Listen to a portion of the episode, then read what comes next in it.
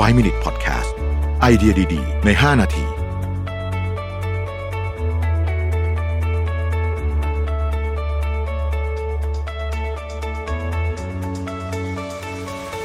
สวัสดีครับ 5 minutes นะครับ คุณอยู่กับประวิทยานุสาหะครับ วันนี้จะมาพูดถึงวิสัยทัศน์ ความเป็นผู้นำแล้วก็เป้าหมายนะฮะ ผู้เขียนหนังสือ The Power of Output เนี่ยบอกว่า เวลา ผู้นำจะพูดถึงอะไรทำนองนี้เนี่ยเนี่ยอยากให้พูดถึงวิสัยทัศน์แทนเป้าหมายจะมีพลังมากกว่านะฮะสาเหตุเป็นเพราะอะไรนะฮะลองไปดูตัวอย่างกัน สมมุติว่าหัวหน้า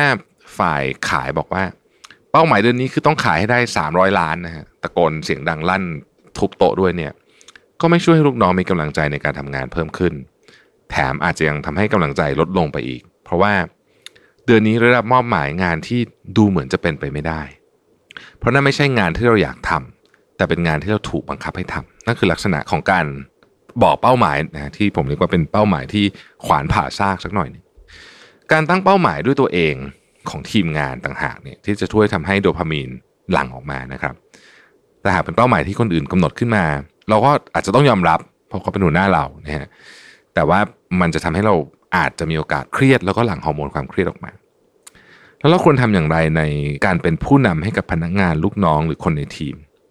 มีวิธีดีๆ ที่ช่วยเสริมกำลังใจให้ลูกน้องหรือคนในทีม และช่วยเพิ่มความเป็นผู้นำให้เราไหม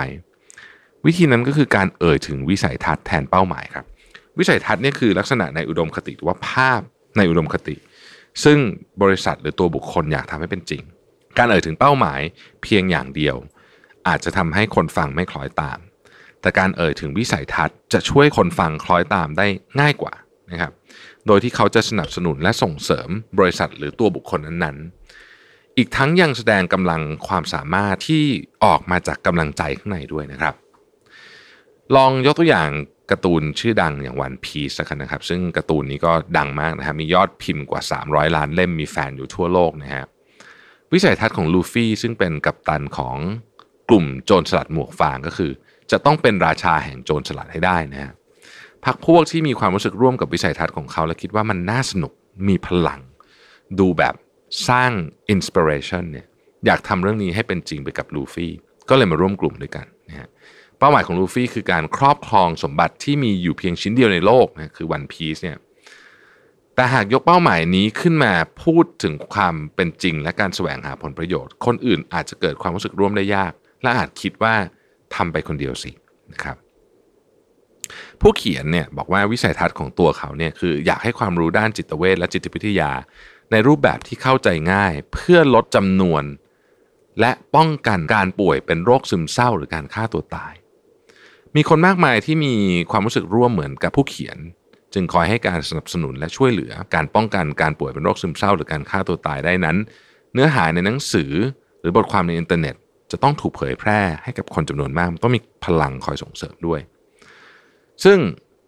จริง ๆ เป้าหมายของผู้เขียนเนี่ยอาจจะเป็นเขียนหนังสือขายดีให้ได้หนึ่งล้านเล่ม มีคนติดตามใน YouTube 1 0 0 0 0แสนคน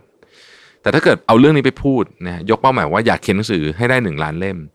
ทุกคนก็จะบอกว่าคุณก็เขียนไปก็ทำไปคนเดียวสินะครับมันไม่มีจุดร่วมไม่มีวิสัยทัศน์ร่วมกันนะฮะวิสัยทัศน์นี่มีลักษณะเด่นคือเป็นการทำเพื่อผู้อื่นทำเพื่อสังคม ส่วนเป้าหมายจะเป็นเรื่องของความเป็นจริง ผลประโยชน์การปฏิบัติจริง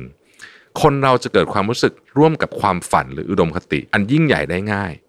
ดังนั้นการเป็นผู้นำจึงต้องเอ่ยถึงวิสัยทัศน์แทนที่จะเป็นเป้าหมายนะครับนี่อาจจะเป็นสาเหตุที่เวลาเราไปฟังสุนทรพจน์ระดับโลก อย่างเช่นมาร์ตินลูเธอร์คิงจูเนียร์เนี่ยพูดก็บอกว่า I have a dream not I have a goal นะฮะอาจจะเป็นอย่างนั้นก็ได้ ทีนี้ความแตกต่างระหว่างเป้าหมายกับวิสัยทัศน์ลักษณะของมันเป็นยังไงนะครับวิสัยทัศน์เนี่ยจะเป็นภาพในอุดมคติ เป็นภาพในอนาคตนะฮะเป้าหมายเนี่ยมันจะเป็นเป้าหมายในความเป็นจริง นะครับวิสัยทัศน์เนี่ยจะเป็นการทำเพื่ออย่างอื่นเพื่อคนอื่นเพื่ออะไรที่แบบไม่ใช่ตัวเราอย่างเดียว เป้าหมายเนี่ยจะเป็นความจริงเป็นผลประโยชน์และจะเกี่ยวข้องกับตัวเราด้วยนะครับวิสัยทัศน์เนี่ยฟังแล้วเพิ่มกำลังใจ เป้าหมายฟังแล้วอาจจะเฉยเฉยในแง่ของกำลังใจนะฮะวิสัยทัศน์เนี่ยทำให้เกิดความร่วมมือการสนับสนุนการรวมกลุ่มนะครับส่วนเป้าหมายเนี่ย ถ้าเกิดพูดแบบปกติก็อาจจะโอเค แต่ว่าถ้าเกิดคนฟังเขาไม่อินเนี่ยนะฮะมันจะทำให้ความกระตือรือร้อนในการทำงานนี้ลดลงไปด้วยซ้ำนะฮะแล้วก็ทำแบบสั่งหนึ่งทำหนึ่งแบบนี้เป็นต้นนะครับ ดังนั้นผู้นำโดยเฉพาะใน stage ที่ต้องการการเปลี่ยนแปลงเยอะๆเนี่ยนะครับ